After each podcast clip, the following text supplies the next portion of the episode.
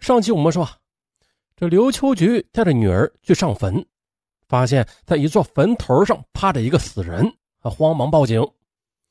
警察来了之后，根据现场留下的痕迹，比如说死者手里紧拽着一颗铜纽扣去调查，啊，未果。又围绕死者的社会关系去调查，发现这死者的社会关系很简单，也没有仇人，排除仇杀的可能，线索又一次断了。不过呢，警方最终是从凶手抢走被害人的一块上海牌的手表查出了一丝端倪，说呀是有一个叫宝贵的，前些天在金山宝屯输了好几场，输红了眼。就在最近的一次推牌九的时候，他压过一块不大值钱的手表。宝贵，全名叫程宝贵，三十四岁，家住故乡半拉子城，无业。曾经因为输钱输红了眼啊，偷赌场里的钱被拘留过两次，劳动教养过一次。妻子叫不是前妻叫范玉洁，三十七岁，湖南人。程宝贵他在一次赌博中啊，竟然将妻子当赌子给押上了，输给一个姓邓的。他妻子伤心欲绝啊，索性呢就嫁给了姓邓的。那现在呢，程宝贵独自一个人，有人证实了啊。在前一段时间里，他常穿着一件破旧的呢子上衣，但是最近几天呀，虽然天气很冷，但是他却穿上了布上衣，很反常。啊，这疑点很多。为了打开案件的突破口，专案组不但要查明程宝贵身上是否有潘有良的那块手表，还要搞清楚这程宝贵现在的住址，找到那件少了一粒铜纽扣的衣服。为此，专案组重新调整了力量，兵分两路对程宝贵开始走访调查。期间呢，彭南江找到赵秀文，让他组织一次局，就是设法让宝贵参加，顺便呢把侦查员小魏也领进去，跟他们一块玩哎，美其名曰卧底。时机终于来临了，三天后的凌晨。专案队长彭兰江和警员潜伏在新发镇小三姓屯的一间茅草屋的周围，啊，这一场抓捕行动蓄势待发。在草屋内呢，一铺大炕上，四个人围着一张炕桌推牌九，另外两个人啊则横躺在炕里呼呼大睡。整个小屋里啊是乌烟瘴气的一片狼藉。所以呢，侦查员小魏经赌徒赵秀文介绍，哎，加入了这场赌局。这一进屋内啊，小魏就悄悄地盯上了程宝贵。小魏看到了，这程宝贵的赌资除了现金以外，就是金戒指、金项链和金镯子。虽然有几块手表吧，但大多是其他牌子的，也并没有那块上海牌的手表。玩了一宿，啥也没发现。小魏特别焦急。天刚放亮呢，他冷不防地拽住程宝贵的胳膊，问：“哎，我看现在几点了？”哎，这一拽可非同小可。这程宝贵手腕上佩戴的不正是上海牌的手表吗？同时，侦查员小魏的反常表现让具有反侦查能力的陈宝贵吓了一大跳。他心想：小魏他不是个点子，也是个探子。他随即就跳起来，一边将桌上的全部赌子塞进兜里，一边掀翻了炕桌，大叫：“哎，不好了！哎，抓赌了！啊！”这喊声未落，几个聚赌之人立刻的从炕上跳到地下，向外逃窜。小魏见此，上前欲抓陈宝贵。陈宝贵他拼命的挣脱，向外逃去。这时，守在屋外的侦查员啊，看到突然有人从屋里冲出来，不好，情况有变，迅速冲上前去围追堵截。这几个赌徒顿时啊，像受惊的兔子般向外狂奔。在警方鸣枪警告无效的情况下，程宝贵被啪的一声枪响击中了腿部。马上呢，程宝贵被紧急的送到医院处置伤口，随后他被带回市公安局审讯。可是，意想不到的事情发生了。侦查员对其搜身时发现了，这个赌徒啊，他不仅身上没有手表，甚至连分文赌资都没有。哎，队长彭兰江见此，马上明白了。他吩咐侦查员呢，沿着程宝贵逃亡的路线上去寻找，对程宝贵的审讯也同时进行着。哎呀，冤枉冤枉！警察冤枉人了！我除了赌博什么也没有干。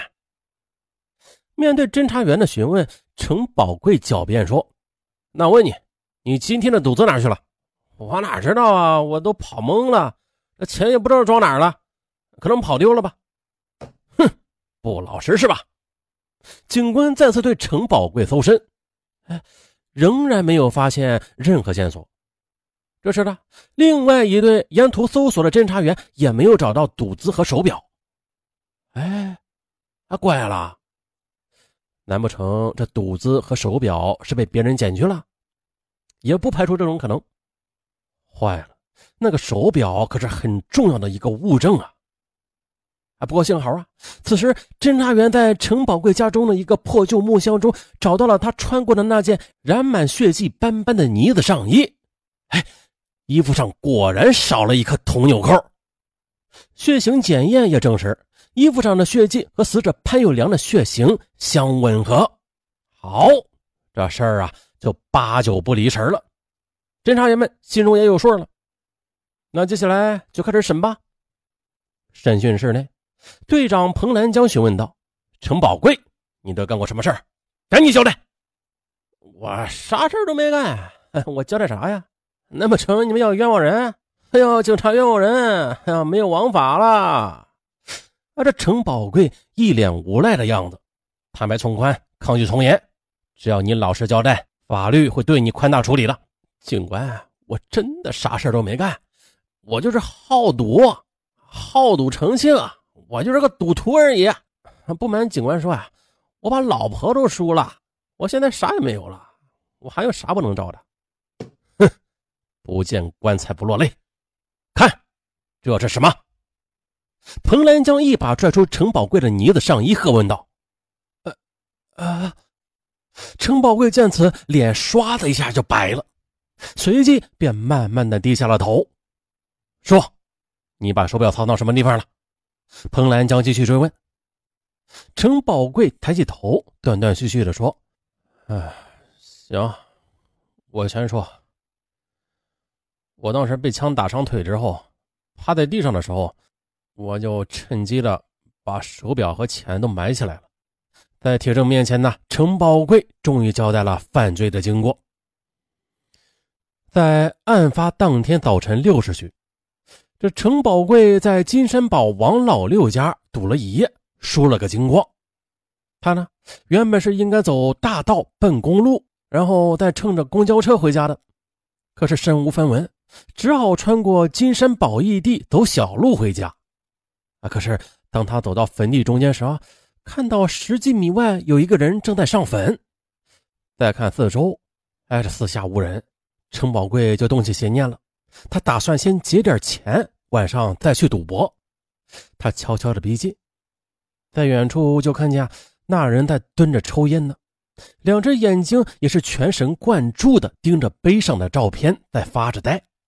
全然没有发现这程保国在慢慢逼近，前行到跟前啊，程保国看清了，哎呦，这是一个男人，知道硬拼不行，他左右看了一下，随手拿起旁边坟头压着黄纸的大石头，蹑手蹑脚的来到被害人的身后，高高的举起石头，朝着被害人的头部凶猛的就砸了下去。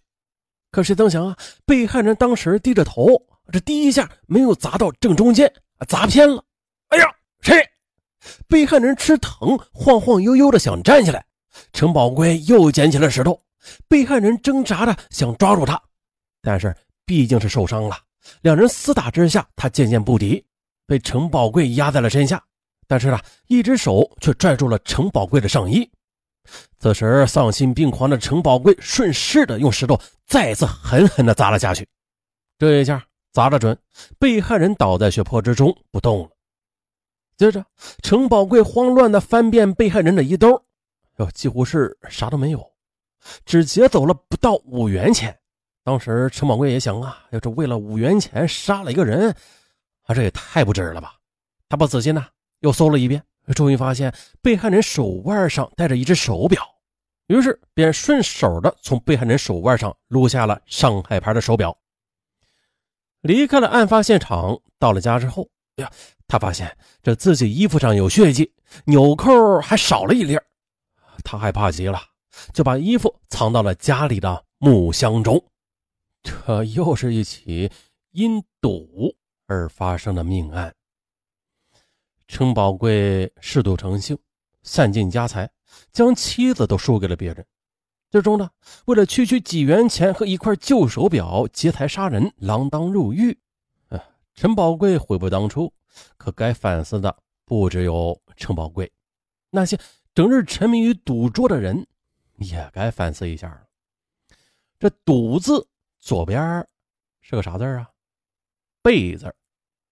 这右边是个“者”字，啊，与金钱是息息相关的。一首戒赌诗曾经说：“背者是人，不是人，全因金背起祸根。有朝一日分背了，到头做个背容人。”其中的“背者”、“金背”、“分背”、“背容”，分别指的是赌、贪、贫、贼。